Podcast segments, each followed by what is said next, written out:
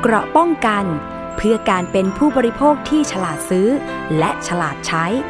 ในรายการ ภูมิคุ้มกัน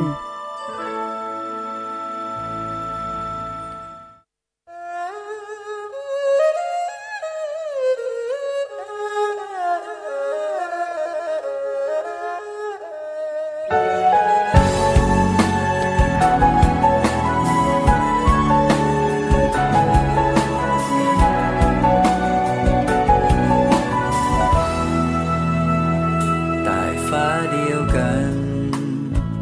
ต่างล้วนเดินดิน แต่ละคนต้องการแค่ความสุขใจ ต่างความฝันต่างกันแล้วแต่ไขว่คว้าค้นหากันไป จุดหมายในแต่ละคน สุขเพราะได้มี สุขที่ได้เป็น ตะเกียกตะกาย หวังใจที่ความสุขล้น เก็บสะสมชื่นชมทุกอย่าง สุดท้ายกิเลสก็วน กลับมาเริ่มต้นที่เดิม ยิ่งมากมี ยิ่งเหมือนว่ามีมากมาย แต่แปลกใช่ไหม ทำไมไม่รู้สึกพอ ยิ่งสอหาเท่าไร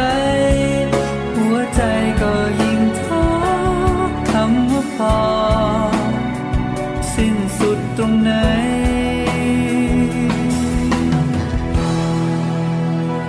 แค่สอนหัวใจ หัดไว้พอเพียง แบ่งปันคน ข้างเคียงด้วยความห่วงใยกตัญญูตอบแทนทุกสิ่ง สุขแท้จริงในหัวใจ มีได้ในเราทุกคน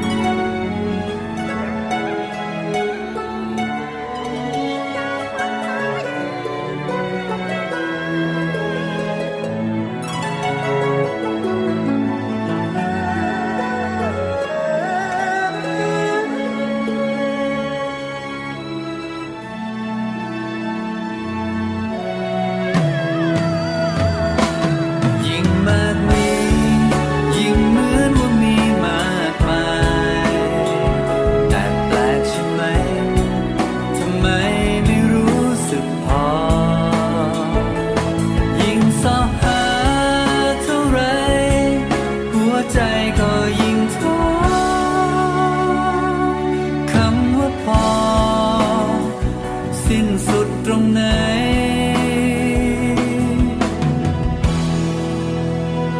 แค่สอนหัวใจ หัดไว้พอเพียง แบ่งปันคน ข้างเคียงด้วยความห่วงใยกตัญญูตอบแทนทุกสิ่ง สุขแท้จริงในหัวใจ มีได้ในเราทุกคน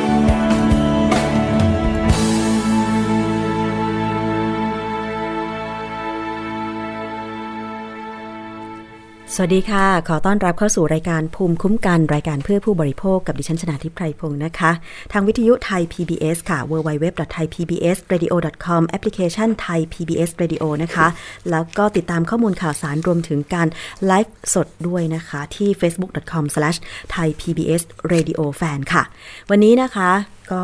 เป็นอีกหนึ่งวันที่เราจะมาตามเกี่ยวกับประเด็น การซื้อขายของออนไลน์ค่ะ คุณผู้ฟัง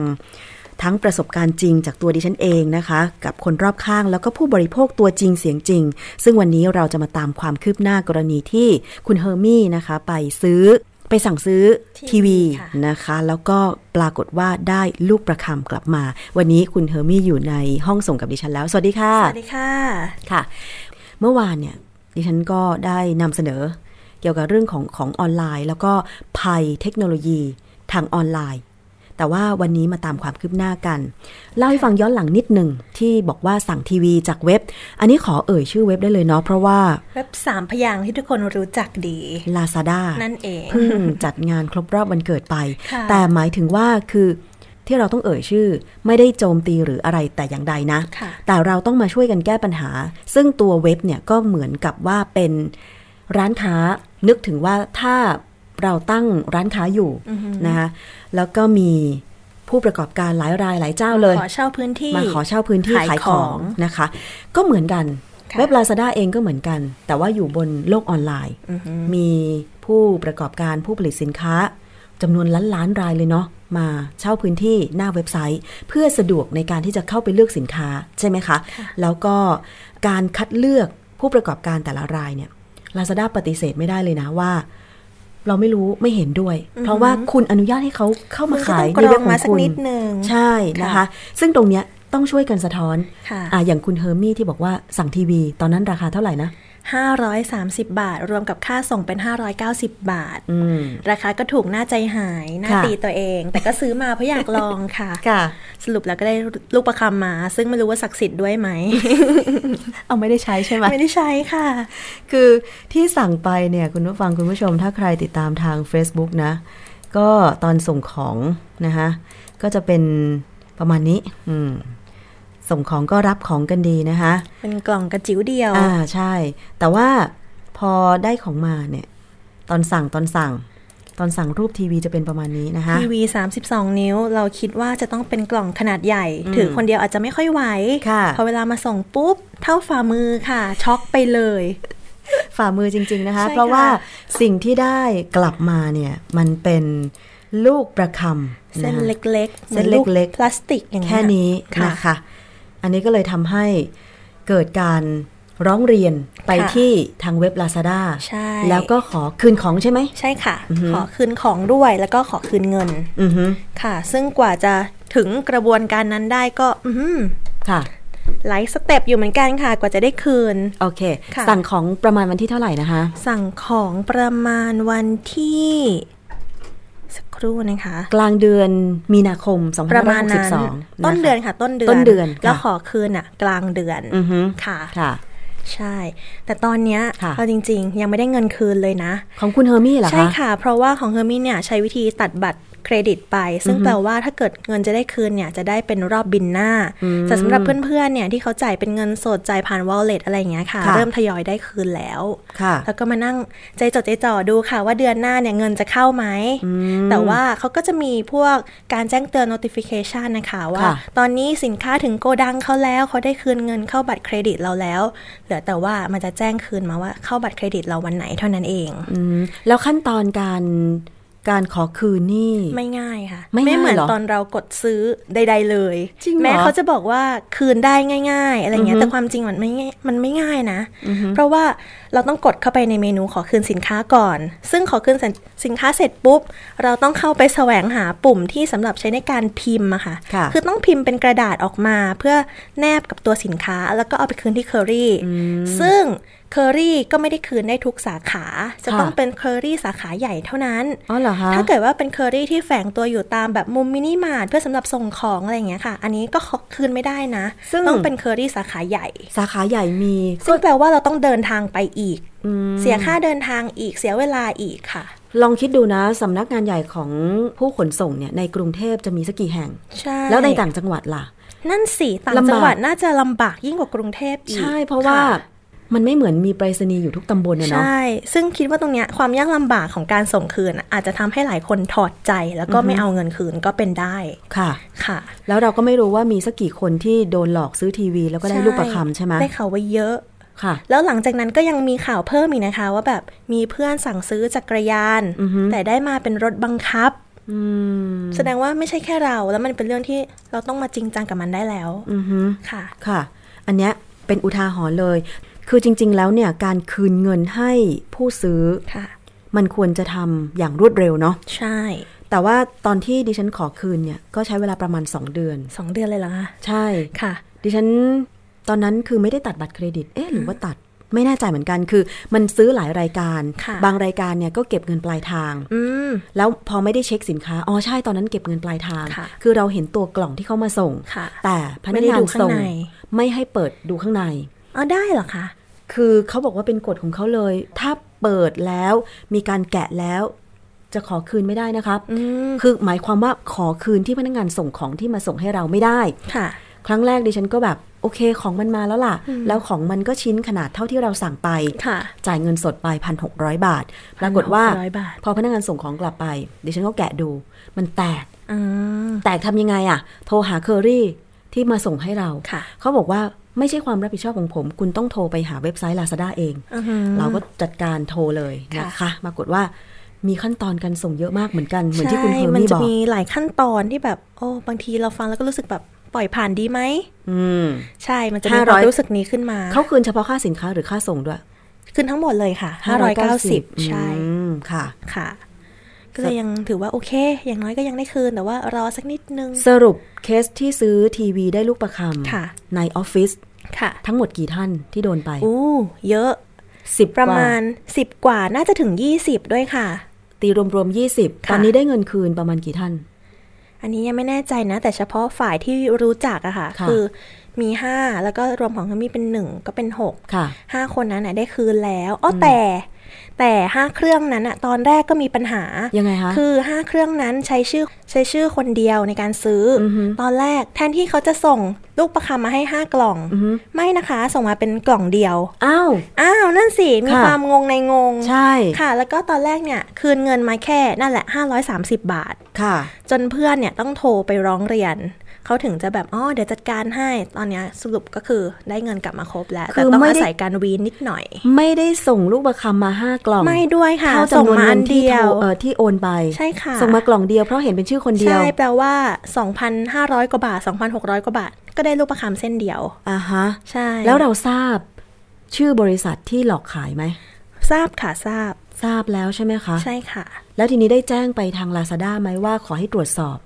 แล้วก็แจ้งไปคือเราเราเขียนไปในคำคอมเพลนนะคะ คือเขาจะมีให้เขียนในช่องแบบแสดงความคิดเห็น ค่ะ แต่มันก็เหมือนแค่นั้น เหมือนเราก็เขียนไปก็ไม่ได้มีคำตอบรับใดๆจาก Lazada เหมือนแค่ขอบคุณที่คุณคอมเมนต์สินค้าเราประมาณนั้น ค่ะ นั่นก็แปลว่าถ้าคนเข้ามาซื้ออีก แล้วเลินเล่อ ค่ะ ไม่เข้ามาอ่านคอมเมนต์ก่อนเหมือนเราแบบที่เคยเป็นมา ค่ะ ก็อาจจะโดนอีก ก็คือว่าในใต้รูปสินค้าที่ ค่ะ หน้าเว็บไซต์ของ Lazada เนี่ย ค่ะ เวลามีผู้บริโภคซื้อไปแล้วเอ่อบางคนที่ใช้แล้วเขาก็จะเข้าไปแสดงความคิดเห็น ใช่ การสั่งสินค้าการใช้สินค้าว่าดีหรือไม่ ค่ะ ใช่ไหมคะ คุณเฮอร์มี่ก็ใช้วิธีนี้ ใช่ แต่ตอนแรกไม่ได้อ่าน อืม ก็เลยเสียค่าโง่ไปนิดนึง ค่ะ ค่ะ อ่ะ อันนี้ก็คือสิ่งที่คุณเฮอร์มี่นะคะแล้วก็ผู้ที่ซื้อสินค้าทีวี แล้วก็ได้ลูกประคำเนี่ย ค่ะ ดำเนินการ ถึงแม้ว่าตอนนี้จะยังไม่ได้รับเงินคืน ทุกคนแต่ก็มีสิ่งที่น่าสนใจก็คือว่าเคสเนี้ยยังคงมีขายกันอยู่ ใช่ยังได้ยินอยู่เรื่อยๆเลย อืมขนาดเข้าไปคอมเมนต์แล้วอะไรแล้วก็ยังไม่ถูกถอดออก ค่ะ จากหน้าเว็บขายของ ใช่ ก็แสดงว่ามันจะต้อง แล้วมันไม่ใช่เฉพาะที่ซื้อทีวีด้วยนะคะ ที่ ค่ะ ได้ลูกประคำ ค่ะ มีซื้อสินค้าอื่น ประเภทเครื่องใช้ไฟฟ้าเนี่ยแหละ ก็ได้ลูกประคำเหมือนกัน อืม ก็ไม่เข้าใจว่าทำไมถึงไม่มีการดำเนินการแก้ไขหรือว่ายังไง ค่ะ ค่ะ คือเออสินค้าเนี่ยที่ขายออนไลน์มีหลายประเภท อย่างที่ฉันเนี่ยเคยซื้อทั้งกล่องใส่ของท้ายมอเตอร์ไซค์ อืม เมื่อวานก็เพิ่งซื้ออุปกรณ์อิเล็กทรอนิกส์ไป ค่ะ เป็นตัวสัญญาณกระจาย Wi-Fi นะคะ ที่กำลังสั่งไปก็คือเอ่อ ยัง โซ สั่ง ฟา ต่อ ก็คือ เรา โซ ไม่เข็ด ฟา ค่ะ เราไม่เข็ด ก็ ทำโซ คือ ฟา ใช่แต่ยังไม่มาส่ง ค่ะ จะได้เป็นโซฟาเด็กเล่นไหมคะ ก็เนี่ยภาวนาอยู่ ก็ดีนะคะ เป็นความตื่นเต้นในชีวิต แต่ว่าดีอยู่อย่างคือว่า ค่ะ จ่ายเงินปลายทาง อ๋อ เราสามารถดูก่อนได้ ใช่ แล้วคราวนี้เราจะไม่อ่อนข้อแล้ว โซฟานี่ก็คงไม่ไม่ทำเล็ก ๆ มามั้ง ถ้าทำเล็ก ค่ะ ๆ นี่ดิฉันก็ไม่รับเลยนะ ค่ะ แล้ว เดี๋ ดิ ยว ฉันก็ไม่จ่ายตังค์ไม่เซ็น ต้องรอดู บอกพนักงานเอาไปคืนเลย ค่ะ อืมแต่ว่ามันก็คงเห็นนะเนาะว่าตัวรูปลักษณะที่เราสั่งมาสินค้าเป็นยังไง อือหือ อันเนี้ยไว้ใจได้ ค่ะ คุณผู้ฟังคุณผู้ชมล่ะคะ มีวิธีการสั่งซื้อของออนไลน์อย่างไร มาแชร์ประสบการณ์กันได้นะคะ ใครติดตามทาง Facebook Live ก็สามารถที่จะคอมเมนต์มาตรงนี้ได้ ตอนนี้เขาบอกว่ามีข้อควรระวังอย่างเช่นการสั่งเครื่องสำอาง อืม คุณเฮอร์มี่เคยสั่งเครื่องสำอางออนไลน์ไหม เคยค่ะ แต่ว่าจะสั่งจากเว็บที่เขาเป็นของของแบรนด์นั้นจริง ๆอะ่ะ เราจะไม่สั่งจากแบบนี้เลยเพราะได้ยินเกยรติศัพท์มามากมายว่าถูกแต่ปลอม ซึ่งเราไม่ควรเอาหน้าเรามาเสี่ยง ใช่ใช่ ค่ะ อันเนี้ยถูกต้องแล้วนะคะ แต่ว่าเอ่อสินค้าใหม่ ๆ มันมันเคยมีขายไหมที่เราไม่เคยได้ยินชื่อมาก่อน สินค้าใหม่ๆ เป็นรุ่นใหม่อะไรอย่างเงี้ยเหรอคะ หมายความว่าเป็นประเภทใหม่ๆ คือดิฉันน่ะไม่ใช่นักช็อปออนไลน์นะ อืม แต่แฟนดิฉันน่ะเป็นนักช็อปออนไลน์ตัวจริงนะ ค่ะ คือประมาณประมาณว่านั่งดูวันไหนจะเป็นวันเกิดของเว็บ หรือว่าฉลดอะไรอย่างเงี้ย ใช่ แล้วไม่น่าเชื่อนะ เดี๋ยวนี้ ค่ะ คุณผู้ชายเนี่ยก็ช็อปออนไลน์กันมากขึ้น ค่ะ อย่างเช่นกระเป๋าหนังอย่างเงี้ยเคยซื้อไหม กระเป๋าหนังเหรออ ม ส่วนมากจะซื้อซื้อในช็อปมากกว่า ซื้อในช็อปมากกว่า ค่ะ ใช่ไหมเพราะมั่น แต่มัน ใจ ก็จะขึ้นแอดมาใช่ไหมคะว่าวันนี้มีกระเป๋าหนัง ถ้าซื้อวันนี้ลดราคาเท่านี้ประมาณนี้ ในช็อปก็คือใน Facebook อ่าฮะประมาณ ใน นั้น IG ค่ะ อ๋อไม่ใช่ในเว็บไซต์ ไม่ใช่ อ๋อแล้วแล้วเคยได้ของไม่ดีบ้างไหม พวกกระเป๋าเงี้ยเหรอ ม คะ ใช่ ไม่เคย ไม่เคยนะ ค่ะ เพราะว่าสั่งน้อย อือฮึ แล้วก็โชคดี อ๋อ แต่อย่างวันก่อนเนี่ยค่ะ ก็ ค่ะ เพิ่งสั่งที่หนีบผมไฟฟ้ามา ค่ะ ก็โอเคได้ของดี เพราะคราวนี้เราเริ่มระมัดระวังแล้ว นั่งอ่านครึ่งวันกว่าจะตัดใจซื้อ เพราะว่าคราวก่อนโดนหลอกมาแล้วเรียบร้อยค่ะ อ๋อก็คือ ราวนี้ก็เลยนั่ง นั่ง อ่านคอมเมนต์อย่างถี่ถ้วนอ่าน ค่ะ ไปถึงว่าใครเป็นผู้จัดส่งเลย อ๋อเหรอคะ ใช่ค่ะ โอเค แล้วก็ได้อะไรที่น่าพอใจก็โอเค ค่ะ ซึ่งการสั่งอุปกรณ์ไฟฟ้า ค่ะ อุปกรณ์อิเล็กทรอนิกส์เนี่ย คุณเฮอร์มี่คิดว่ามันมีความเสี่ยงไหมแบบว่าได้รับสินค้ามาแล้วมันจะเสียบไม่ติดอ่ะเออ เพราะว่า เสียบไฟ ถ้า ฟ สมมติ ข้ เราไปซื้อตามห้างใช่ไหมคะ เขาจะต้องเทสให้เราก่อน ใช่ แล้วเขาก็จะต้องมีใบรับประกันให้เรา ใช่ แต่ถ้าเกิดซื้อแบบเนี้ยมันไม่มีอะไรเลย นั่นน่ะสิ แต่มันแลกกับความสะดวก ไง นั่นแหละ มันก็เลยเป็นอะไรที่ทำให้เรายังโดนอยู่เสมอ ที่หนีบผมไฟฟ้าเนี่ย ค่ะ ราคาเท่าไหร่ 599 บาท อืม ประมาณนั้นค่ะ มียี่ห้อไหม มียี่ห้อ มียี่ห้อใช่ไหม โอเคอยู่ เหรอคะ ค่ะ แต่ถ้าเทียบกับที่ดิฉันเคยซื้อนะ ค่ะ พันกว่าบาท อ่าฮะ แต่ไปลองที่ห้าง มันก็ได้ความอุ่นใจ ว่ามันไฟเข้าแน่นอน ค่ะ ซื้อมาแล้วแบบว่าไม่ใช่เอาไปทิ้ง แต่อันเนี้ยก็มีข้อน่าสังเกตอยู่ อะไร แต่ คะ คือเพิ่งเปิดใช้ได้แค่ 2 วันก็เลยยังไม่รู้ว่าดีหรือไม่ดี อือฮึ ก็คือตัวปลั๊กอ่ะมันหลวมๆนิดนึง อ่า แต่ตัวความร้อนอะไรอย่างเงี้ยมันก็ยังดีอยู่ ค่ะ ก็เลยขออีกสักนิดนึง ขอทดลองไปสักพั อาจ ก จะ ห ได้ นึ่ง มาออกอีกสักรอบนึงนะคะ เขารับประกันไหมอุปกรณ์ไฟฟ้า ไม่เลยค่ะ อ้าวเหรอ ใช่ อุ้ยถ้าอย่างนี้สมมุติว่า ซื้อมาปุ๊บก็คือแบบขาดเลย นั่นน่ะสิ แล้วทีนี้ถ้าเกิดว่าสมมุติเครื่องของคุณเฮอร์มี่เสียบแล้วไฟไม่เข้าอ่ะ นั่น ก็ส่งคืนไม่ได้ อ๋อแต่ ไม่ได้ ถ้าเกิด ส่งคืน ในบางร้านนะคะ ค่ะ ร้านที่ซื้อมาเนี่ย บางร้านจะมีเขียนหมายเหตุว่า ถ้ามีปัญหาเสียไฟไม่เข้าอะไรอย่างเงี้ย สามารถส่งคืนได้ภายใน 7 วัน แต่พวกรับประกันเนี่ยไม่มี อ๋อ ค่ะ แต่ ก็ ว่า พ เป ยา ลี่ยน ยาม สิน หา ค้า ที่ ให้ เซฟที่สุดละใช่ค่ะ เปลี่ยนสินค้าให้ก็ก็ยังดีนะคะ ค่ะ อ่ะ อันนี้ก็คือประสบการณ์ตรงจากผู้บริโภคคุณเฮอร์มี่นะคะ ทั้งสั่งของออนไลน์ที่ได้ของตรงกับความต้องการ ตรงกับที่สั่ง ค่ะ และไม่ตรงกับที่สั่ง ค่ะ สั่งทีวีได้ลูกประคำ ระวังกันให้ดีนะ มันยังมีขายกันอยู่ในเว็บนะคะ เพราะฉะนั้นเนี่ยก็อยากจะเรียกร้องให้ทาง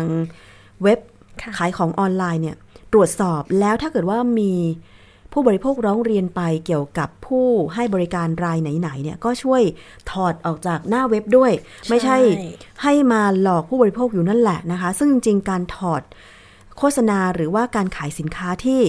มันหลอกลวงผู้บริโภค มันเป็นหน้าที่โดยตรง ใช่ แล้วก็หวังว่าหน่วยงานอย่างเช่น กรมพัฒนาธุรกิจการค้า ค่ะ หรือว่าเอ่อหน่วยงานอย่างด้านไอทีของไทยเนี่ย ค่ะ เวลารับจดทะเบียนการขายของออนไลน์เนี่ย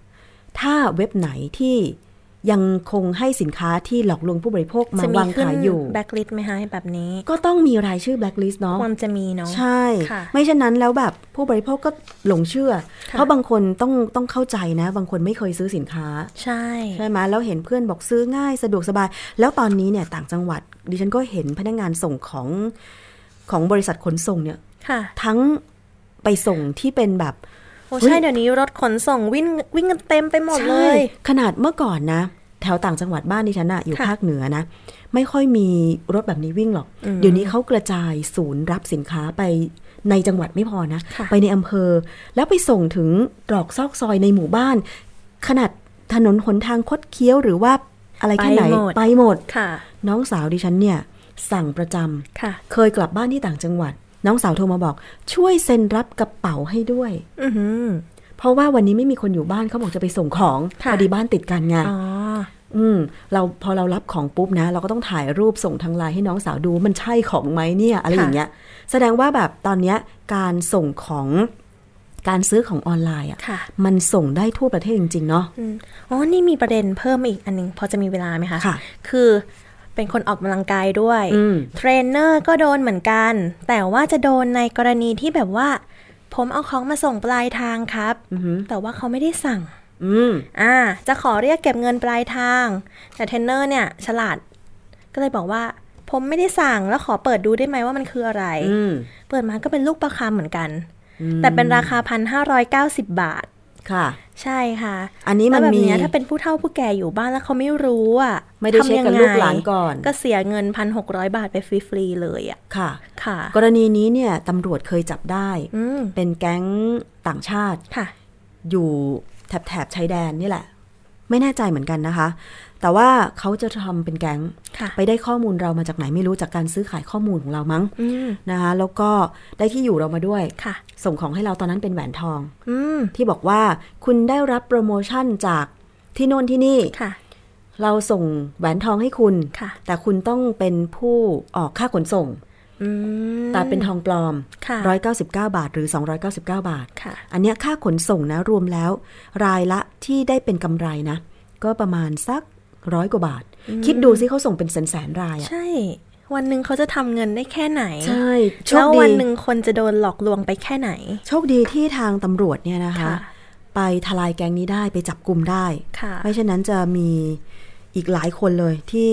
ตกเป็นเหยื่อ ค่ะ เพราะฉะนั้นถ้าไม่ได้สั่งของออนไลน์ไม่ต้องเซ็นรับ หรือถ้าถูกแอบอ้างว่าเนี่ย ลูกหลานของคุณเป็นคนสั่ง ค่ะ ให้โทรไปเช็คกับลูกหลานก่อนว่าได้สั่งจริงไหม ใช่ ทุกวันนี้ต้องบอกคุณแม่ไว้เสมอเลยว่าวันนี้หนูจะมีของมาส่ง อืม แล้วถ้าเกิดมีใครมาเก็บเงินปลายทาง ห้ามให้เด็ดขาด ต้องกำชับเอาไว้เลยค่ะ เพราะว่าหนูจ่ายบัตรเครดิต ใช่ หนูจ่ายเรียบร้อยแล้ว แต่อย่างของดิฉันเนี่ยชอบจ่ายเงินปลายทาง ค่ะ แต่ไม่เคยให้ไปส่งที่บ้าน อืม ส่วนมากให้ไปส่งที่ออฟฟิศ ค่ะ หรือไม่เช่นนั้นก็ณสถานที่ที่เอ่อเรานัดหมาย ค่ะ อย่างเช่นที่โน่นที่นี่ อย่างจะสั่งโซฟาเนี่ยนะคะ ค่ะ จะให้ไปส่งที่ที่คอนโดอีกแห่งหนึ่งเลย ค่ะ ประมาณนี้ เพราะว่าเราจะได้ไม่ต้องขน อืม ค่ะ ก็ถือว่ามันก็อำนวยความสะดวกให้เราหลายอย่าง ค่ะ การซื้อขายของออนไลน์ แล้วมันทำให้แบบระบบโลจิสติกการขนส่งของประเทศไทยเนี่ย เฟื่ แบ อบ งฟู เฟื่องเฟื่องฟูมาก มาก นะคะแต่ว่าก็นั่นแหละ มันทำให้เราต้องระมัดระวังตัวเพิ่มมากขึ้น ไม่ว่าจะกดโอนเงินจ่ายตังค์เดี๋ยวนี้มันก็ง่า แล้ว ย สมัยนี้นะ กดง่ายมาก อือฮึ ตึ๊กตึ๊กตึ๊กอ้าว เงินไปแล้ว คุณเฮอร์มี่ใช้แอปพลิเคชันโอนเงิ นไหม ใช่ค่ะ มีทุกแบงค์เลยค่ะในมือถือ เป็นคนไวมากค่ะเรื่องนี้ ไวมากใช่ไหม ค่ะ ยี่สิบห้าบาทก็โอนใช่ไหม โอนค่ะ บางคนบอกว่า 25 บาท 50 บาทก็โอน เพราะว่าเราจะได้มีหลักฐานเวลาเราโอน อืม แต่เชื่อไหมบางทีอ่ะมันไวเกินไป จริง ที่เราจะแบบว่าระงับไว้ทัน ใช่ค่ะ อืม แล้วบางทีเงินในบัญชีกับเทียบกับเงินสดที่มีอยู่ในมือ เวลาความต้องการใช้เนี่ย เงินในบัญชีมันไปเร็วกว่าจริงๆนะ ใช่ บางทีพอเรามาจับแบงค์เรารู้สึกว่าเราไม่อยากจ่ายมันเยอะ อือฮึ แต่พอกดเป็นตัวเลขมันแป๊บเดียวเท่านั้นเองอะ อ่า ค่ะ ฮะ ระมัดระวังกันด้วยเนาะ ค่ะ ยิ่งโดยเฉพาะแบบถ้าใครคิดว่าตัวเองเป็นนักช็อปออนไลน์ตัวยงเนี่ยนะคะยับยั้งชั่งใจกันนิดนึงคือถ้าจะให้มันยากก็คือต้องฝากเพื่อน อืม ต้องให้เพื่อนสั่งก่อน ค่ะ ดิฉันเป็นนะ อย่างน้องที่ในส่วนงานเนี่ยนะคะ ค่ะ เห็นเขาใช้ดี แล้วถึงสั่งตาม อ๋อ หรือ ให้เขาเป็นหนูทดลองก่อน ไม่คือเด็กรุ่นใหม่อะอาจจะ ค่ะ ช็อปออนไลน์เก่ง เก่งกว่า เข้าไปในเว็บไซต์ออนไลน์เว็บไหนก็สามารถทำการสั่งแบบขั้นตอนต่างๆ ได้ ค่ะ คล่องอะแต่อย่างเราอย่างดิฉันเนี่ย ก็ยอมรับตรงๆว่าก็เพิ่งเคยมาสั่งออนไลน์ แต่ว่าตอนเนี้ย ค่ะ สั่งไม่หยุด เริ่มจะถี่ เริ่มจะ ค่ะ ถี่ในในตอนที่เขามีโปรโมชั่นอะไรต่าง อื ๆ ม แต่ว่าก็จะเลือกเนาะ ค่ะ เลือกสั่งเหมือนกันว่า อันเนี้ยเขาส่งมาจากต่างประเทศ อันนี้ส่งมาจากในเมืองไทย มีคอมเมนต์ว่ายังไง เพราะว่าจากที่ได้ข้อมูล ค่ะ ทั้งคุณเฮอร์มี่แล้วก็ท่านอื่นๆเนี่ย ค่ะ ที่เล่าให้ฟังเนี่ยนะคะ เราเองก็ไม่อยากพลาด ขนาดไม่อยากพลาดนะทำรายการนี้เองก็ยังเคยได้ของที่ไม่มีคุณภาพ แตกหักเสียหายไปนะคะกว่าจะได้เงินคืน ใช้ ท้ายนี้ เวล ก็ขอให้คุณเฮอร์มี่ ค่ะ ได้เงินคืน ขอบพระคุณค่ะ แม้จะเป็น 590 เอา บาท หมดค่ะ อืม 500 ก็ทานข้าวได้ 50 บาทก็ต้องเอานะ เอาค่ะ เราจะไม่ท้อค่ะ เราจะไม่ท้อ แต่ว่าครั้งนั้นไม่ได้ไปแจ้งความใช่ไหม ตอนนั้นยอมรับว่างานเยอะก็เลยไม่ได้ไปแจ้งค่ะ อ๋อแต่ว่า ก็แอบเสียดายนิดนึง คือถ้าแจ้งเนี่ยอาจจะมีหลักฐานเพิ่มเติม ค่ะ ว่าเนี่ย ผู้ประกอบการรายเนี้ยที่ขายหลอกขายสินค้าในเว็บออนไลน์เนี่ย ไม่ควรที่จะแบบว่ามาขายสินค้าอีกต่อไปอย่างเงี้ยเอาผิดได้เนาะ ค่ะ แต่ไม่เป็นไรคือท่านอื่นๆ ถ้าเจอหลอกขายแบบเนี้ย จริง ๆ ขั้นตอนแรกก็คือร้องเรียนไปที่ทางเว็บไซต์ออนไลน์ ร้องเรียนไปที่หน่วยงานอย่างเช่นสคบมูลนิธิเพื่อผู้บริโภค ค่ะ สามก็คือว่าต้องไปแจ้งความ ค่ะ อันเนี้ยจะเป็นหลักฐานให้เราดีที่สุด อือหือ นะคะ ค่ะ แต่วันนี้ยังไงก็แล้วแต่ต้องขอบคุณค่ะ คุณเฮอร์มี่ที่ ขอบพ มี ระคุณค่ะ ที่มาอัปเดตความคืบหน้าให้เรา ค่ะ เดี๋ยวถ้าเกิดสั่งอะไรแล้วแบบ ได้ มีปัญ ของ หาอีก ไม่ได้ของ ไม่ค่ะ มันต้องไม่มีปัญหาแล้ว โอเคโอเค ขอบพระคุณมาก ๆ ค่ะ ขอบคุณคุณเทอร์มี่นะคะ ค่ะ ค่ะ สวัสดีค่ะ เอาละค่ะ คุณผู้ฟังคะ ตอนนี้นะคะ เราเข้าสู่ช่วงคิดก่อนเชื่อ กับดรแก้วกังสดานนภัย นักพิษวิทยากันต่อเลยดีกว่าค่ะ ฟังเกี่ยวกับเรื่องของผู้หญิงท้องกันอีกครั้งหนึ่งนะคะ ดิฉันนำมาให้ฟังอีกครั้งหนึ่งเพราะว่าบางคนตอนนี้เนี่ยอาจจะกำลังคิดว่าตัวเองกำลังเตรียมตัวเป็นคุณแม่ มาฟังเรื่องของ ความอยากกินอาหารแปลกๆ เมื่อตั้งท้องนะคะว่า เอ๊ะแปลกๆ มันแปลกแค่ไหนแล้ว เพราะอะไรถึงอยากกินของแปลก จากช่วงคิดก่อนเชื่อกับดรแก้วกังสดานอภัย นักพิษวิทยาค่ะ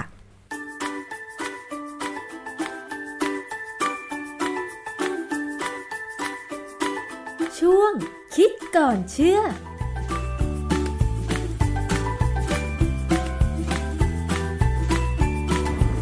เรื่องของผู้หญิงท้องนะคะ ใครหลายคนที่อาจจะเคยมีประสบการณ์ท้องมาเนี่ย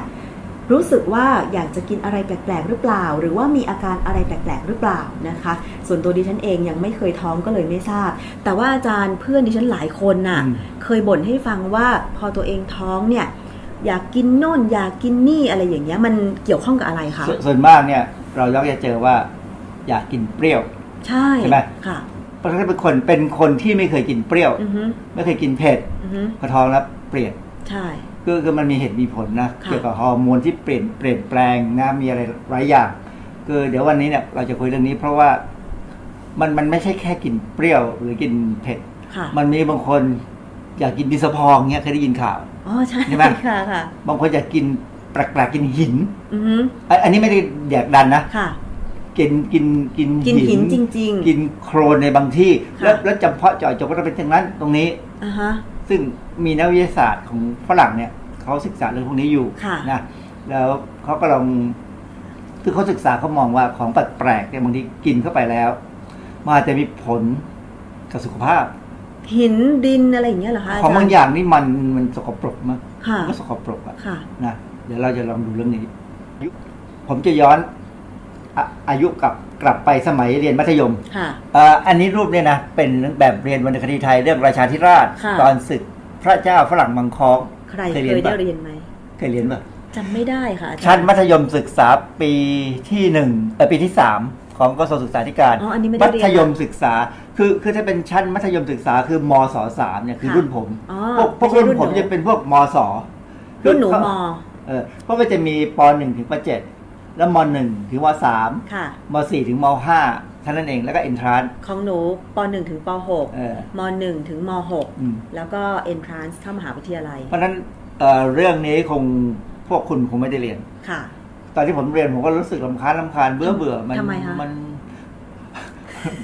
มันมันภาษามันสลายสลวยมาก ของ ค่ะ เจ้าพระยาพระคางหนนะแต่ว่าคือวรรณคดีไทยเนี่ยสมัยที่เราเรียนเนี่ย เราต้องจำนู่นจำนี่แล้วที่ความจริงเนี่ย ถ้าเรียนแล้วพยายามศึกษาว่าได้ประโยชน์อะไรมาจะดีกว่า ค่ะ ซึ่งหลังๆ รู้สึกว่าเขาก็เปลี่ยนไปนะ ค่ะ ผมจำได้หลังๆเนี่ยเขาก็จะเริ่มถามว่า เออ มีบทอะไรแบบสอนใจอะไรบ้างอะไรเงี้ยนะ อ๋อ แต่ว่าอันนี้วันนี้ที่จะคุยเนี่ยจะคุยเรื่องการกินของแปลก ค่ะ ๆ คือในวันในเรื่องเอ่อราชาธิราชตอนพระเจ้าฝรั่งมังคองเนี่ยพ่อลาวแก่นเท้า ราชบุตรพระเจ้าราชาธิราชนะ ค่ะ พระเจ้าราชาธิราชเนี่ยเป็นมอญเจ้าเมืองของสาวดี แค้นใจที่พ่อเอาเมียน้อยมานั่งเป็นมเหสี เลยกัดนิ้วตัวเองขาดเพื่อไม่ต้องไหว้แม่เลี้ยง อ๋อ อันนี้โรคจิตเนี่ยนะ ค่ะ คือมันใจกล้าจริงกัดนิ้วทิ้ง เพื่อไม่ต้องไหว้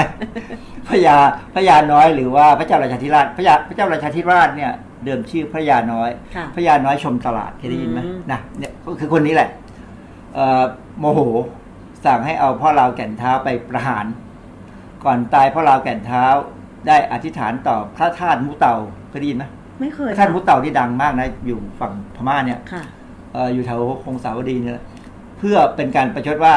นะมีสามข้อหนึ่งให้ได้เกิดในครันพระอัครมเหสีของพระเจ้ามนเทียนทองนักกรุงรัตนบุรีอังวะ พระเจ้ามนเทียนทองเนี่ยเป็นเป็นพม่า ค่ะ นะไออังวะนี่ก็เป็นพม่าแล้ว ค่ะ ตอนนั้นหงสาวดีนี่ยังเป็นมอญอยู่ เมื่ออายุได้ยีิบสองปี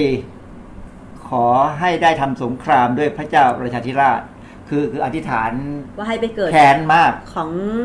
เอ่ออีกฝากหนึ่ง ขอกลับ เพื่อจะได้มา มาลบกับพ่อ ทำศึกกับพ่อ อยากจะลบกับพ่อ อ่าฮะ เมื่อไปปฏิแล้วก็บอกว่าเมื่อเมื่อไปเกิดในในครันของมเหสีของพระเจ้ามณีทองเนี่ย ขอให้พระราชบรรดาเนี่ยอยากจะเสวยดินกลางใจเมืองของสาวดีเพื่อคือเหมือนกับว่าเป็นการเอาเคล็ดอะว่า ค่ะ จะได้กินเมือง อืม นึกออกไหมจะได้กลับ ค่ะ ไปกินเมือง แต่ว่าตอนอธิษฐานเนี่ย อธิษฐานดัง ค่ะ ไอไอไอตัวไอเอ่อเขาเรียกอะไรไอคนที่คุมจะเอาตัวพ่อเราแก่นเท้าไปฆ่าเนี่ยคือยอมให้อธิษฐานต่อพระท่านมุตตอนมันได้ยิน ค่ะ มันก็เลยไปฟ้องเออพระเจ้าราชาธิราช ช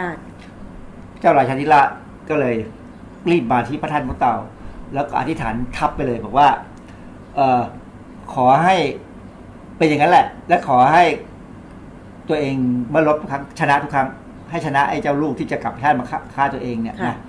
หลังจากนั้นพระเจ้าหงสาวดีก็ส่งดินจากจันทคารสถานก็คือส้วม ค่ะ ส้วมกลางเมืองของสาวดี ไปให้เอ่อพระมเหสีของพระเจ้ากรุงอังวะเสวย แต่ว่าดินเนี่ยเขาเอามาอบให้หอมให้มีกลิ่นสะอาดนะ อืม แล้วก็ส่งไปให้กิน เอ่อพระพระไอ้มเหสีของพระเจ้าไอ้บนเทนทองพระเจ้าบนเทนทองเนี่ย ก็กินดินนั้น ค่ะ คือนิยายเรื่องนี้สอนให้รู้ว่าไง ความแค้น ถ้าจะอธิษฐานอะไรเนี่ย เงียบๆ เพราะว่าถ้าอธิษฐานดังๆ แล้วมีคนเข้ามาอธิษฐานทับเนี่ย จะเงิบ เงิบเลยอะตายอ่ะนะไม่ไม่ได้ทำตามที่ตัวเองคือความจริง สุดท้าย ไป คือ สุดท้ายคือ เพราะเราแก่นเท้าเนี่ยไปเกิดจริงแล้วกลับ ไปเกิ มา ด รบ จริง จริงแล้วก็ตาย แล้วก็ตาย พระเจ้าราชาธิราชชนะเรื่องนี้ ทุกครั้ง สมัย เลย สมัยนั้นเนี่ยมอญยังใหญ่อยู่ อ๋อ ก็อันนี้อันนี้เป็นการบอกว่ามันมีมันมีเรื่องอาหลักฐาน อันนี้เป็นคือคือนิยายเรื่องเนี้ยมันเป็น เป็นพงศาวดาร เป็นพงศาวดารนะ ค่ะ ซึ่งอิงกับอะไรบางอย่าง เรื่ ป องจริง ระวัติศาสตร์นะ ค่ะ ซึ่งคงอาจจะจริงก็ได้ เพราะว่าเขาคงบอกกันมากินดิน อ๋อ อยากกินดิน อยู่ๆก็อยากกินดินข้ามเมืองได้อะ ค่ะ นะซึ่งมันมันก็เป็นความรู้สึกของคนที่ คือเราก็ไม่เคยท้องอะนะ ค่ะ ทั้งสองคนเราก็ไม่เคยท้อง เพราะฉะนั้นเราก็ไม่รู้ว่าอยากจะกินอะไรไหม ตอนสมัยที่พัญญาผมท้องเขาก็ไม่เห็นอยากกินอะไรแปลก อ๋อเหรอคะคือคนรอบข้างอะค่ะ ที่เคยท้องมาเนี่ย บางคนก็อยากกินแปลก บางคนก็ไม่อยากกินแปลก ก็เลยมีความรู้สึกว่าตกลงเนี่ยฮอร์โมนที่มันเปลี่ยนไปของผู้หญิงท้องเนี่ยทำไมมันถึงส่งผลแตกต่างกัน ๆ เดี๋ยวเราจะคุยเรื่องนี้นิดหนึ่งเพราะว่ามันจะมีเรื่องการทาทอง อ๋อค่ะ เอ่ออันนี้วารสารชื่อ appetite appetite คือความหิวความอยาก ค่ะ อาหารเขาศึกษาเอ่อเขาบอกว่าแม่เนี่ยมักจะสูญเสียการควบคุมตัวเอง เกี่ยวกับการกินมาก ระหว่างการท้องนะซึ่งเกี่ยวกับคือคือถ้าแม่แม่เหมือนกับแม่ที่กินเก่งหลัง ค่ะ กระดาษทองเนี่ยลูกออกมามันเหมือนจะกินเก่งด้วยนะ อ๋อเหรอคะ ไม่รู้มันเอิ่มมันมีอะไรบางอย่างที่คล้ายๆกันอย่างเช่นเอ่อในในบทความหนึ่งผมเคยอ่านเรื่องเกี่ยวกับการมีเอสโตรเจนรีเซพเตอร์เอสโตรเจนรีเซพเตอร์เนี่ยคือคือโปรตีนที่เป็นตัวรับเอสโตรเจนในเลือดของแม่หรือเลือดผู้หญิงเนี่ยนะ ค่ะ ถ้าช่วงถ้าถ้าผู้หญิงคนไหนเนี่ยที่ท้องแล้วน้ำหนักขึ้นเยอะๆนะ ค่ะ เอสโตรเจนรีเซพเตอร์จะเพิ่มขึ้นมาก ค่ะ เพราะว่าเอสโตรเจนมันจะเกี่ยวกับเรื่องของน้ำหนักที่เพิ่มขึ้นด้วยเขาบอกว่าถ้าช่วงไหนที่แม่ท้องและมีเอสโตรเจนรีเซพเตอร์สูง ลูกผู้หญิง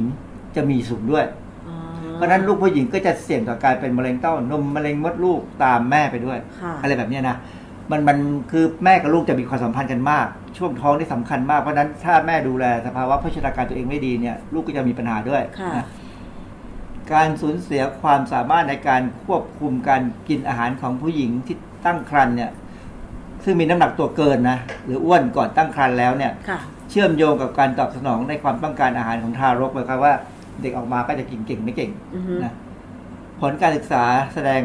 ความสัมพันธ์ระหว่างพฤติกรรมการกินของบรรดา และพฤติกรรมของทารกหลังคลอดในการศึกษาข้างต่อไป ซึ่งใครๆจะทำเนี่ยเขาบอกว่าให้มองตรงนี้เลยว่า ถ้าถ้าถ้าสัมภาษณ์แม่แล้วบอกว่าแม่กินเก่งน้ำหนัก คือเขาบอกว่าน้ำหนัก แม่ไม่ควรจะเพิ่มขึ้นกี่เท่าอะนะแต่บางคนเพิ่มขึ้นเป็นสิบเท่าก็มีซึ่ง ค่ะ เกินไปอันนั้นมากไปเนี่ยเด็กก็จะออกมาอาจจะเริ่มมีปัญหา ส่วนมากในที่พบก็คือเด็กเป็นโรคอ้วน ค่ะ เพราะมันฝึกฝึกอ้วนมาในท้องและแม่แล้วอะนะ ค่ะ คล้ายๆประมาณนั้นนะ แต่ทีนี้พอแม่ควบคุมฮอร์โมน หรือว่าควบคุมการกินของตัวเองไม่ได้ แล้วตามใจปากอย่างเงี้ย อย่างดิฉันก็เคยได้ยินเอ่อคำพูดเหมือนกันว่าอย่าขัดใจคนท้องอะไรอย่างเงี้ยเขาอยากกินอะไรก็ให้เขากินอะไรอย่างเงี้ย คื ค่ะอาจารย์ คือแพทย์ที่ดูแลจริงๆเขาจะต้องดูแล ค่ะ มันสังเกตทุกครั้งนะผมสังเกตเวลาเราไปโรงพยาบาลเนี่ยไปไปถ้าบริเวณที่เป็นวอร์ดที่เกี่ยวกับไอ้ไอ้ แม่และเด็ก โอพีดีแม่และเด็กเนี่ยเขาต้องให้แม่ชั่งน้ำหนักก่อนทันทีเลยตอนที่จะเข้าไปคุยกับหมอ ค่ะ เพราะหมอจะต้องดูน้ำหนักว่ามันเปลี่ยนไปขนาดไหนเขา ค่ะ เขามีมาตรฐานที่จะดู ถ้าเกินไปปั๊บเขาจะต้องสั่งก็ต้องคุยแล้วว่าจะทำมันจะลดได้ แต่เพราะว่าถ้ามากเกินไป ถ้าลูกตัวใหญ่ออกยากนะ เสี่ยงตายต้องผ่าใช่ไหม ค่ะ เออยกเว้นคนที่อยากได้ลูกออกมาในตามเลิก เอออีกเรื่องหนึ่งแต่ว่าลูกตัวใหญ่เกินไปก็ออกยากสมัยโบราณเนี่ย เราถึงบอกว่า เวลาท้องเนี่ยห้ามกินนู่นห้ามกินนี่อาหารแสลงคือจริงๆอาหารอาหารนั้นมันไม่ได้แสลงหรอกมันเป็นอาหารที่บำรุงเด็กมากเกินไปทำให้ตัวใหญ่ได้ ถ้าตัวใหญ่สมัยแม่นาคพระโขนงเนี่ยเราเสียชีวิตอะ ตายทั้งกลม แม่คลอดยาก เพราะมันไม่มีการผ่าสมัยก่อนเอ่อวารสารชุดเดิม แต่ว่าอีกเรื่องหนึ่งเขามีอีกเรื่องหนึ่งเขาพูดถึงปิก้า P I C A คืออะไร พิ คะ ก้าเนี่ยแปลว่าความอยากกินของแปลก อ๋อ ก็เหมือนกับคืออธิบายเรื่องว่าคนท้องอยากกินอะไรแปลกๆเดี๋ยวเขา ค่ะ เรียกว่าพิก้าเออเป็นเป็นเป็นมันมันเริ่มมันชัดเจนมาก เขาบอกว่าเริ่มมีความสัมพันธ์เกี่ยวกับการขาดเหล็กในเอ่อผู้หญิงท้องที่เป็นพวกฮิสปานิกฮิสปานิกก็คือคือคนอเมริกาใต้ที่มาอยู่ในอเมริกา ค่ะ คือก็จะมีวัยผสมกันระหว่างคนอเมริกากับไอยเอ่อคือคือฮิสปานิกนี่มันจะเป็นคนพื้นเมือง ค่ะ ของอเมริกาใต้และแต่งงานกับพวกสเปนที่เข้าไปยึดเป็นอาณานิคม ค่ะ คนลูกออกมาเนี่ยเป็นฮิสฮิสปานิกนะเอ่อเป็นเรื่องพวกฮิสปานิกเนี่ยพอย้ายมาอยู่ในสหรัฐอเมริกาเนี่ยเขาก็เลยมีการศึกษาได้ เพราะว่าอเมริกานี่มันมีระบบการศึกษาเยอะ ค่ะ นะศึกษาด้วยความสนใจนู่นสนใจนี่เขาศึกษาสตรีสเปนในหุบเขาซาลินัส หลายคนนะที่ตั้งครรภ์ตั้งท้องเนี่ย และอยากกินดิน ค่ะ หรือกินแป้งดิบ แป้งทำอาหารเนี่ยดิบ หรืออยากกินอยากกินน้ำแข็งเอ้ยอยากกินน้ำแข็งนี่มัน ไม่ อาจ แปล จะ ก ไม่แปลกเพราะมันแต่กินน้ำแข็งมันไม่ใช่แค่กินน้ำเย็นนะมันกัดน้ำแข็งอ่ะ ไม่แปลก เด็ก ๆ ดิฉันก็เคยกัดน้ำแข็ง ก็ไม่ได้ท้องอะไรนะ ก็ไม่ แต่แต่คือคนที่เดิมธรรมดากินน้ำแข็งแล้วกินแบบกินน้ำอ่ะเอาเอาความเย็นจากน้ำแข็ง แต่นี่เคี้ยวน้ำแข็งกิน ค่ะ เพราะอยากสัมผัสความกรอบแข็ง ใช่ ตอนสมัยมีตู้เย็นใหม่ ๆ อาจารย์ ก็อยากจะเคี้ยวน้ำแข็งว่ามันจะเป็นยังไงอะไรอย่างเงี้ย อ่า ค่ะ แต่นี่เขาอยากกินเอ่อหรือสิ่งอื่นที่ไม่ใช่อาหารอีกหลายชนิดนะ ความชุกในความอยากกินของแปลกหรือพิก้าเนี่ย มีความสัมพันธ์กับการขาดธาตุเหล็ก อ้าว การขาดธาตุเหล็กคือธาตุเหล็กนี่สำคัญมาก เพราะว่ามันก็เหมือนแคลเซียม ค่ะ แต่สำคัญมาก ที่ว่าต้องเอาไปแม่ต้องเอาไปแบ่งให้ลูก ค่ะ เพราะลูกก็ต้องเอาไปใช้ อ๋อ ดังนั้นการศึกษาที่เกิดขึ้นเนื่องจากการกินอาหารแปลก ซึ่งครอบคลุมเกี่ยวกับกลไกทางสรีรวิทยา และวิกิตวิทยานั้นจีมีสำความสำคัญมากในการศึกษาหลาย ๆ เรื่องเกี่ยวกับเรื่องแบบนี้คือ คือจะสังเกตว่าหมอเนี่ยจะสัมภาษณ์ การกินอาหารของคนที่ไปฝากท้องใหม่ ๆ นะ แต่ว่าไม่รู้ว่าเขาสัมภาษณ์แล้วเขาดูเรื่องพวกนี้ด้วยหรือเปล่า ะ ก็อาจจะดูแค่ขาดโฟเลตหรือเปล่า คือพูดง่ายๆถ้าถ้าถ้าพฤติกรรมการบริโภคของคนท้องเนี่ย ไม่กินผักใบเขียวสักเท่าไหร่เนี่ยโอกาสขาดโฟเลตจะสูง ค่ะ ถ้าขาดโฟเลตแล้ว โอกาสที่จะลูกออกมาพิการสมองไม่ปิดมีหางออกมาอะไรเงี้ยก็ก็มีนะ ค่ะ เพราะฉะนั้นเขาก็เลยบอกว่าเรื่องแบบเนี้ย สูตินรีแพทย์ควรจะสนใจให้มากขึ้นนะคือถ้าจะเจอคนคนไข้เนี่ย กินของแปลกมันเนี่ย ต้องศึกษาแล้วต้องหาทางจะดูด้วยว่ามันจะมีผลอะไรไหม ค่ะ เอ่ออันนี้เป็นวารสารเป็นข้อมูลเป็นเปเปอร์บทความมาจากวารสารเกี่ยวกับเอ่ออเมริกันเอติเชียนคือนักกำหนดอาหารอเมริกันเนี่ยนะ เอ่อเขาก็พูดถึงปิก้า practice เอ่อการกินอาหารแปลกของผู้หญิง ที่อันนี้เหมือนกัน ผลออกมามันคล้ายๆกับไอ้ไอ้บทความเมื่อกี้นะคือ เกี่ยวกับการมีโลหิตจาง มีฮีโมโกลบินต่ำ ค่ะ เขาบอกการศึกษานี้สนใจประเมินการกินอาหาร แปลกระหว่างตั้งครรภ์อย่างแพร่หลายของสาวเท็กซัส ต่อปริมาณฮิโมโกลบินในวันออกลูก คือเขาคงไปเจาะเลือดของผู้หญิงที่เอ่อเป็นพวกอันนี้เป็นเอ่อก็เป็นคนอยู่ในเท็กซัสผู้หญิงเท็กซัสผู้หญิงในเท็กซัสเนี่ยก็จะมีเชื้อสายทางเม็กซิกันเนี่ยเพราะมันติดกันรัฐมันติดกัน ค่ะ แล้วก็ดูปริมาณฮีโมโกลบินของแม่ แล้วก็ดูน้ำหนักแรกคลอดของลูกว่าผิดปกติไหม ค่ะ ผลออกมาบอกว่าส่วนใหญ่เนี่ย ถ้ากินอาถ้าเป็นคนมีกินอาหารแปลกเนี่ยฮีโมโกลบินจะต่ำ อือฮึ แล้วก็ลูกแต่แต่ไม่เกี่ยวกับลูกนะ อันนี้เขาบอกว่าลูกออกมาปกติ ดังนั้นเขาก็บอกว่านักกำหนดอาหารเนี่ย คือจึงจึงควรจะให้ความสนใจกับเรื่องแบบนี้ด้วย คือนักกำหนดอาหารในอเมริกาเนี่ยสำคัญมากนะ ค่ะ เขาลูกโรงพยาบาลจะมีนักกำหนดอาหาร อ๋อเหรอคะ เราเรียกว่าเดเอทเชียน อ่าฮะ ซึ่งเป็นต้องต้องมีใบรับรองต้องเป็นเอ่อเป็นอาชีพที่ต้องมีใบประกอบโรคศิลป์ อ๋อเหรอคะ เหมือนกับแพทย์เหมือนกับเภสัชกรอะไรเลย ในไทยมีไหมคะ ในไทยเรามีแต่ไม่มีใบประกอบโรคศิลป์เรายังปล่อยให้ เรีย เป็น กว่านัก ช โภ ม ช ร นาม การหรือเปล่าคะ ไม่ใช่นักกำหนดอาหาร นักกำหนดอาหาร ซึ่ง เลย ไม่ค่อยมีที่ไหนผลิตสักเท่าไหร่ ค่ะ เพราะว่ามันไม่มันไม่มีพรบมาช่วย ค่ะ เป็นว่าเป็นวิชาชีพที่ต้องมีการขึ้นทะเบียน ค่ะ ใครๆก็อาจจะทำได้ อ๋อ คือแต่คำจริงเป็นอาชีพที่สำคัญขึ้นในอเมริกาเนี่ย หมอเภสัชนักกำหนดอาหาร นักโภชนาการจะทำงานร่วมกัน อ๋อ เขาจะไม่ทำงานเดี่ยว ค่ะ เพราะว่าเวลามีปัญหาขึ้นมา จะได้ฟ้องกันเป็นทีม ไม่ถูกฟ้องคนเดียว อ๋อ จริง ๆ มันอย่างนี้จริง ๆ นะ ค่ะ เพราะว่าเอ่อถ้าถ้าถ้าหมอหมอเด็กหรือหมอสูเนี่ยรับผิดชอบอยู่คนเดียวเนี่ยว่ามันกว้างมากเลย ค่ะ หลังจากออกลูกแล้วจะต้องตามดูอีกเพราะฉะนั้นแต่แต่ของเมืองนอกเนี่ยเขาจะมีคนตามแล้ว ไม่ใช่หมอแล้วหมอ ค่ะ อาจจะไม่ต้องไปยุ่งแล้วก็เป็นนักกำหนดอาหารเป็นพวกนักโภชนาการก็ตามดูแลกันต่อ ค่ะ ทีนี้เรื่องของระหว่างตั้งครรภ์ มันมีอยู่อันหนึ่งที่เขาบักจะพูดกันว่า เวลาผู้หญิงพอท้องปั๊บเนี่ย จะเหม็นสาบสามี อืม จริงหรือเปล่าอาจารย์ หนูก็อยากจะถามเหมือนกัน นี่เขาบอกว่าจริงเขาบอกว่ามันมันเปลี่ยนไปเพราะว่าฮอร์โมนเอสโตรเจนมันเพิ่มขึ้นนะคือคือช่วงท้องเนี่ยฮอร์โมนเอสโตรเจนกับไอ้โปรเจสเตอโรนอะไรต้องสูงขึ้นแน่ ค่ะ แล้วมันสูงแล้วมันส่งผลอะไรกับการ ๆมัน เห ส่ ม็ ง น ผ สา ลกับ มี การดมดันได้รับกลิ่น เดี๋ยวจะมีงานวิจัยบางอันที่มาเสริมอันนี้ดูที่จะให้ดู อันนี้หรือเปล่าคะอาจารย์ อันนี้คืออย่างเงี้ยมันมีในในอเมริกาหรือแม้กระทั่งในเมืองไทยเนี่ย แต่เมืองไทยยังไม่ค่อยมีเท่าไหร่อเมริกาหรือในยุโรปเนี่ยมีอาชีพหนึ่งอาชีพนักดมกลิ่น ค่ะ คือคือเขาจะดมอย่างเงี้ย คือบางทีโรงงานหรือว่าแลบห้องปฏิบัติการเนี่ยเขาผลิตกลิ่นสังเคราะห์ขึ้นมาเรียนแบบอะไรต่ออะไรเนี่ยนะ ค่ะ คืออย่างอาหารหรือว่าเครื่องดื่มหรือเครื่องสำอางเนี่ยจะมีกลิ่น กลิ่นสังเคราะห์ ซึ่งมันไม่ใช่กลิ่นจริงๆหรอกกลิ่นสังเคราะห์ยังยังเขายังบอกว่า ขนม ไอก รุ ศ บ ครีม กรอบอะ ไอศครีม เยอะกลิ่นวานิลลาก กาแฟ กลิ่นวานิลลา อ่าใช่ แต่มันเป็นกลิ่น มันไม่ใช่ของจริงจากวานิลลาหรือจากกาแฟ อ๋อไม่ได้เอาใส่ เป็นสารเคมีเนี่ย แต่ว่ามันมันมีโมเลกุลที่กระตุ้นให้เรารู้สึกว่าเหมือนกลิ่นวานิลลา ะ หรือเหมือนกลิ่นกาแฟหรือเหมือนกลิ่นนู่นกลิ่นนี่ ค่ะ นะเขาบอกว่ามันจะมีอาชีพเนี่ย คนนักนักดมเนี่ยเขาเขาช่วงที่มีประจำเดือนเนี่ย ซึ่งเอสโตรเจนจะสูง ค่ะ จะดมได้ดีมาก อ๋อ แต่พอประจำเดือนหมด ก็ยังเดียวดมได้ดีกว่าคนปกติอะนะ ค่ะ แต่ก็จะเป็นผู้เชี่ยวชาญเรื่องการดม ค่ะ นะนักวิทยาศาสตร์ไม่แน่ใจว่าเอสโตรเจนกระตุ้นการเปลี่ยนแปลงที่บริเวณรับกลิ่นในจมในจมูก หรือไปกระตุ้นที่สมองที่มันรับสัญญาณ นั่นแหละ ก็ยังไม่รู้ ค่ะ เพราะว่าเรายังไม่เราไม่สามารถจะผ่าสมองคนมาดูได้ตอนนั้นนะ คงคงพิสูจน์ยากแต่ว่าเป็นที่แน่นอนว่าเอ่อพวกเนี้ยจะต้องถ้าคือถ้าหมดประจำเดือนเมื่อไหร่ก็หมดอาชีพ อือฮึ เพราะว่ามันจะเริ่มจับกลิ่นไม่ค่อยได้ว่ามันต่างกัน คือเขาจะเข้านักวิทยาศาสตร์เนี่ยเขาผลิตกลิ่นออกมาคารที่มีมาหลายๆตัวเนี่ย แล้วเขาจะไม่ให้บอกว่านี่คืออะไรนะ ค่ะ ให้ดมแล้วบอกเอง อ๋อ เพราะฉะนั้นต้องเป็นคนที่มีความสามารถพิเศษ เพื่อ ที่ การ สา แย มารถ ก แย ว่าก กลิ่นนี้คือกลิ่นอะไร แล้วมันจะเป็นการเอาเนี่ยไปใช้ในอาหารในเครื่องสำอางใน ค่ะ อะไรก็ตาม เช่นผลิตสารเคมีเรียนแบบกลิ่นมาสักกลิ่นหนึ่ง ก็ให้คนที่มีอาชีพเป็นนักดม ดมว่ามันคล้ายกับกลิ่นจริงหรือยัง คือ อะไร อ อย่างเงี้ยเหรอคะ คืออย่างบ้านเราเนี่ยมันที่แน่ๆก็คือมีการทำไอ้ซองใส่บะหมี่คือสำเร็จรูปอ่ะ ค่ะ อันนั้นไม่จะบอกเขาบอกว่ารสไก่ หรือกลิ่นที่เป็นต้ม หรือหมูสับยำอะไรก็ตามเนี่ยนะมันไม่ใช่ของอย่างนั้นหรอก ค่ะ มันเป็นการเอานู่นเอานี่มาผสมกัน หรืออาจจะมีวัตถุดิบบางอย่างเช่นตะไคร้อะไรบ้างอะนะ ค่ะ แล้วก็มาผสมมาเผามาผสมกัน เพื่อให้กลิ่นมันเหมือน ให้มันเหมือน อ่าฮะ อย่างผมจำได้เลยมันมี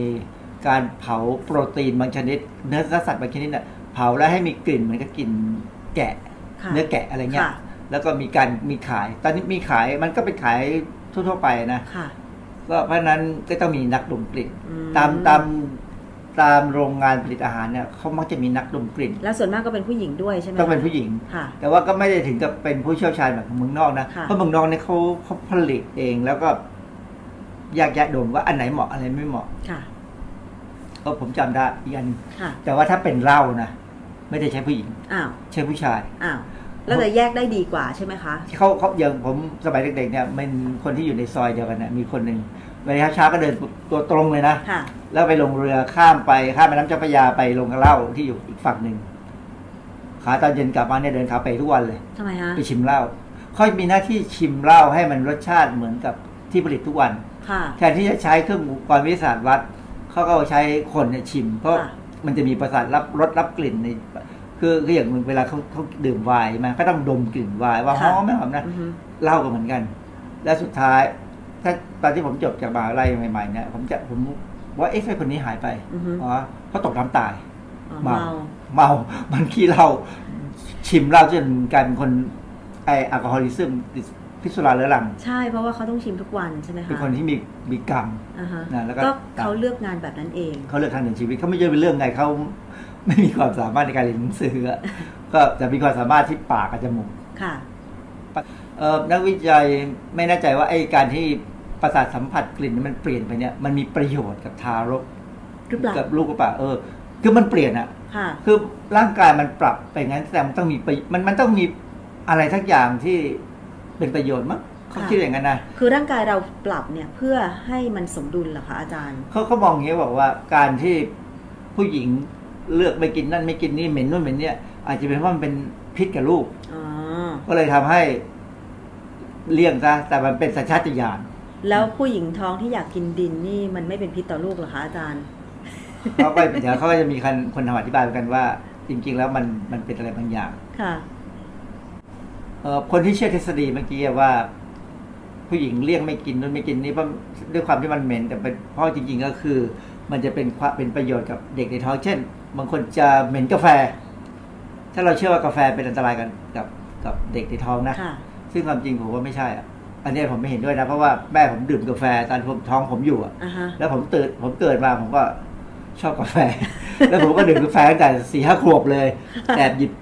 แอบหยิบกาแฟที่แม่ซื้อมาแล้วก็ซดบ้าง อ่าฮะ ก็แต่เราไม่ได้ดื่มแบบโอ้โหมากมายอะไรนะ แต่ว่าคือคือที่ผมว่าที่เขาว่าคนท้องไม่ควรดื่มกาแฟเพราะอะไรเพราะว่านอนไม่หลับ อือฮึ พอนอนไม่หลับบางคนนี่ นอนไม่ แพ้อาการ พอ มากเนี่ย มันก็นอนไม่พอเด็กก็ไม่แข็งแรงนะ ค่ะ แต่ว่าถ้านอนหลับนอนพอก็คงไม่มีปัญหาอะไร หรือแม้กระทั่งบางทีบุหรี่อย่างเงี้ยมันก็ชัดเจนว่าบุหรี่เป็นสารพิษนะ ค่ะ ก็ไม่ดื่มเหล้าอย่างเงี้ยก็มันอาจจะเป็นสารพิษ ค่ะ ซึ่งไม่ไม่ชอบเลย ก็เป็นบุญของของของเด็กไป ค่ะ นะอันนี้บางงานวิจัยเนี่ยเขามีข้อมูลว่าผู้หญิงที่แพ้ท้องมักมีอาการแท้งลูกเนี่ยนะต่ำกว่า คือคือคนที่แพ้ท้องเนี่ยจะเหม็นนู่นเหม็นนี่แล้วก็ไม่กินนู่นไม่กินนี่ ก็เลยระวัง ก็เลยระวัง อือฮึ ก็เลยแท้งลูกน้อยกว่าผู้หญิงที่ไม่เคยแพ้ ค่ะ เออก็ก็ก็นับว่าเป็นการอนุมานที่พอจะดู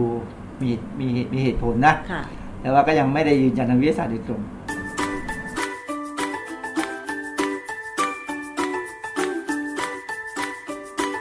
ช่วงคิดก่อนเชื่อ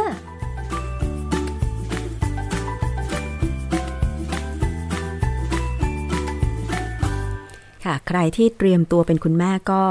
ดูข้อมูลตรงนี้ไว้นะคะ แล้วก็ลองสังเกตตัวเองดูว่าเอ่อเมื่อคุณตั้งท้องเนี่ยคุณอยากกินของแปลกหรือเหม็นอะไรหรือเปล่า เพราะบางคนเนี่ยดิฉันเห็นบางคนที่ท้องอะนะคะ ก็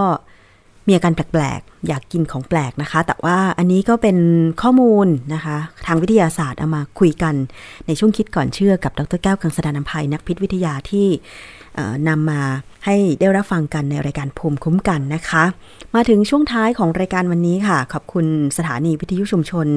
หลาย ๆ สถานีด้วยนะคะ ที่เชื่อมโยงสัญญาณนำรายการภูมิคุ้มกันไปออกอากาศให้พี่น้องในพื้นที่นะคะ ได้รับฟังกัน เอาเป็นว่าวันนี้มีเรื่องทิ้งท้ายค่ะ ก็เป็นเรื่องร้านอาหารที่หัวหินคงได้ทราบข่าวกันแล้วเนาะแต่ว่านำมา เล่าอีกครั้งหนึ่งเผื่อว่า ใครได้มีโอกาสไปทานอาหารตามร้านต่างๆเนี่ยนะคะ ลองสังเกตดูว่า ราคาในเมนูตรงกับที่เขาคิดเงินเราหรือเปล่า อ่า ดิฉันเป็นนะบางทีไปกินร้านข้าวต้มนี่แหละ ราคาในเมนู ถ้าเราจำไม่ได้หรือว่าตอนสั่งเนี่ยอาจจะดูเมนู แต่ว่าพอคิดเงินมาเนี่ยจำไม่ได้ แล้วถ้าไม่ใช่ร้านประจำของเรา เราก็อาจจะประมาณราคาไม่ได้ ไม่ถูกใช่ไหมคะว่าตอนคิดตังค์เราเนี่ย มันสัมพันธ์กับจำนวนอาหารที่นำมาเสิร์ฟเราหรือเปล่านะคะ มีกรณีผู้ใช้ Facebook ค่ะ ชื่อคุณ นันทะมนลักษณ์วรธนาธรนะคะโพสต์ Facebook พร้อมกับรูปภาพเมื่อ 30 มีนาคม 2562 นี่เอง บอกไปหัวหินไปเที่ยวกับครอบครัวนะคะ ใช้บริการเตียงชายหาดแล้วก็สั่งอาหารตามปกติ แต่ปรากฏว่าราคาที่ต้องจ่ายคือ 2,300 บาท จึงมองว่า อาหารนั้นเนี่ยแพงเกินไปหรือไม่นะคะ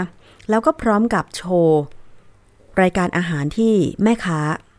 ร้านนี้คิดเงินนะคะ มีมะพร้าวปั่น 3 ลูก เพราะมี 3 ขีดนะคะ240 บาท มีข้าวผัดกุ้ง 2 จาน 400 บาท มียำรวมทะเล 2 จาน 500 บาท หอยกุ้งนะคะ อย่างละ 2 จานนะคะมีน้ำมีน้ำแข็ง แล้วก็มีอะไรล่ะ รวมค่าโต๊ะด้วย ทั้งสิ้น 2,300 บาทนะคะ อ๋อมีหอยนางรม 2 ชุดนี่แหละ 500 บาท กุ้งชุบแป้งทอด 2 ชุด 500 บาทนะฮะปรากฏว่าเมื่อวันที่ 1 เมษายนค่ะในอำเภอหัวหินนายธนน พันพีพาดนะคะ แล้วก็นายจิรวัตรพรามณีปลัดเทศบาลเมืองหัวหิน พร้อมด้วยเจ้าหน้าที่ตำรวจสพหัวหินลงพื้นที่ ไปที่ร้านป้าแก้วซีฟู้ดร้านค้า ชายหาดหัวหินประจวบคีรีขันธ์เพื่อตรวจสอบข้อเท็จจริง เพราะว่าผู้โพสต์นั้นบอกว่าไปทานที่ร้านนี้นะคะซึ่งนางอารีนุ่มเจริญ วัย 67 ปีเนี่ยเจ้าของร้านป้าแก้วซีฟู้ดระบุบอกว่าผู้โพสต์และครอบครัวเนี่ยไปกัน 10 คนทั้งเด็กและผู้ใหญ่ พนักงงานเข้าไปดูแลแล้วก็แจ้งรายละเอียด พร้อมทั้งนำเมนูไปให้สั่ง แล้วก็สั่งอาหาร 4 อย่างนั่งผ้าใบฟรี 5 คน เมื่อคิดเงิน ผู้ชายที่มาด้วยก็บอกว่าอาหารแพง แต่ก็จ่ายจนครบนะคะ ทั้งนี้มีการแจ้งเรื่องการใช้บริการเตียงผ้าใบก่อน และราคาอาหารก็เป็นไปตามราคาท้องตลาด หากลูกค้าไม่พอใจก็สามารถเปลี่ยนร้านค้าหรือไม่ใช้บริการก็ได้นะคะ